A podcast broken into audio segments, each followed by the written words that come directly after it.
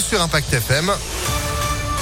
C'est avec Sandrine Ollier. Bonjour Sandrine. Bonjour Phil, bonjour à tous. À la une, le succès grandissant des autotests en cette semaine de rentrée, comme c'était déjà le cas pendant les fêtes de fin d'année.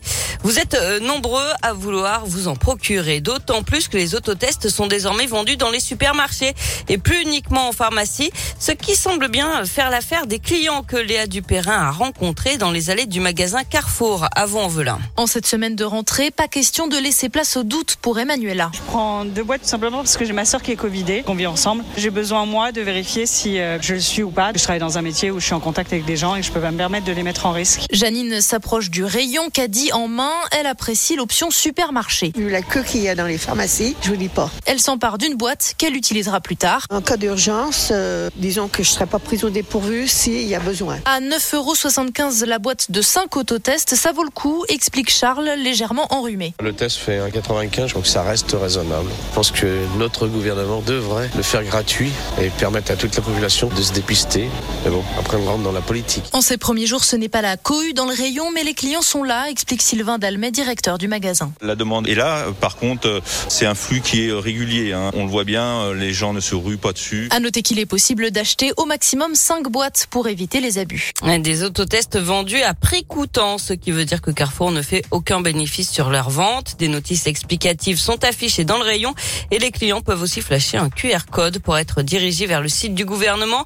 Les autotests, on le rappelle, sont destinés aux personnes de plus de 15 ans qui n'ont pas de symptômes et qui ne sont pas cas contact. Dans ces derniers cas, il est conseillé de privilégier un test PCR auprès d'un professionnel de santé. Notez que les autotests sont utiles à condition d'en réaliser au moins un ou deux par semaine. Les services de réanimation toujours saturés aux HCL et dans toute la région. Le plan blanc est maintenu au moins jusqu'au 10 janvier. Et la semaine dernière, neuf patients d'Auvergne-Rhône-Alpes ont dû être transférés par avion vers d'autres hôpitaux, la plupart dans l'ouest de la France. En bref, 460 enfants âgés de 5 à 11 ans vaccinés hier au Palais des Sports de Gerland à Lyon.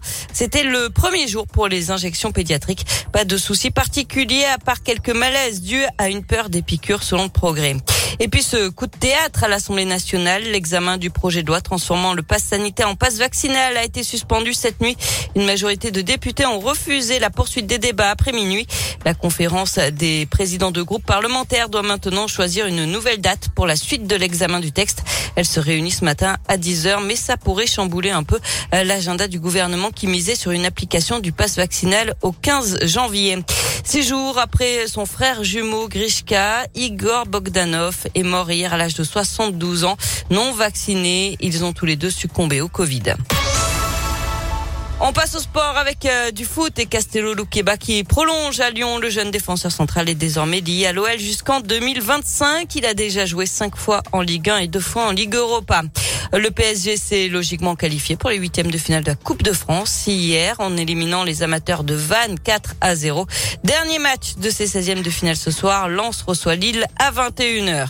Enfin en basket, le nouveau sélectionneur des Bleus, Jean-Aimé Toupane, appelle quatre joueuses du Lyon Asvel féminin pour préparer le tournoi de qualification au Mondial 2022 en Serbie du 10 au 13 février.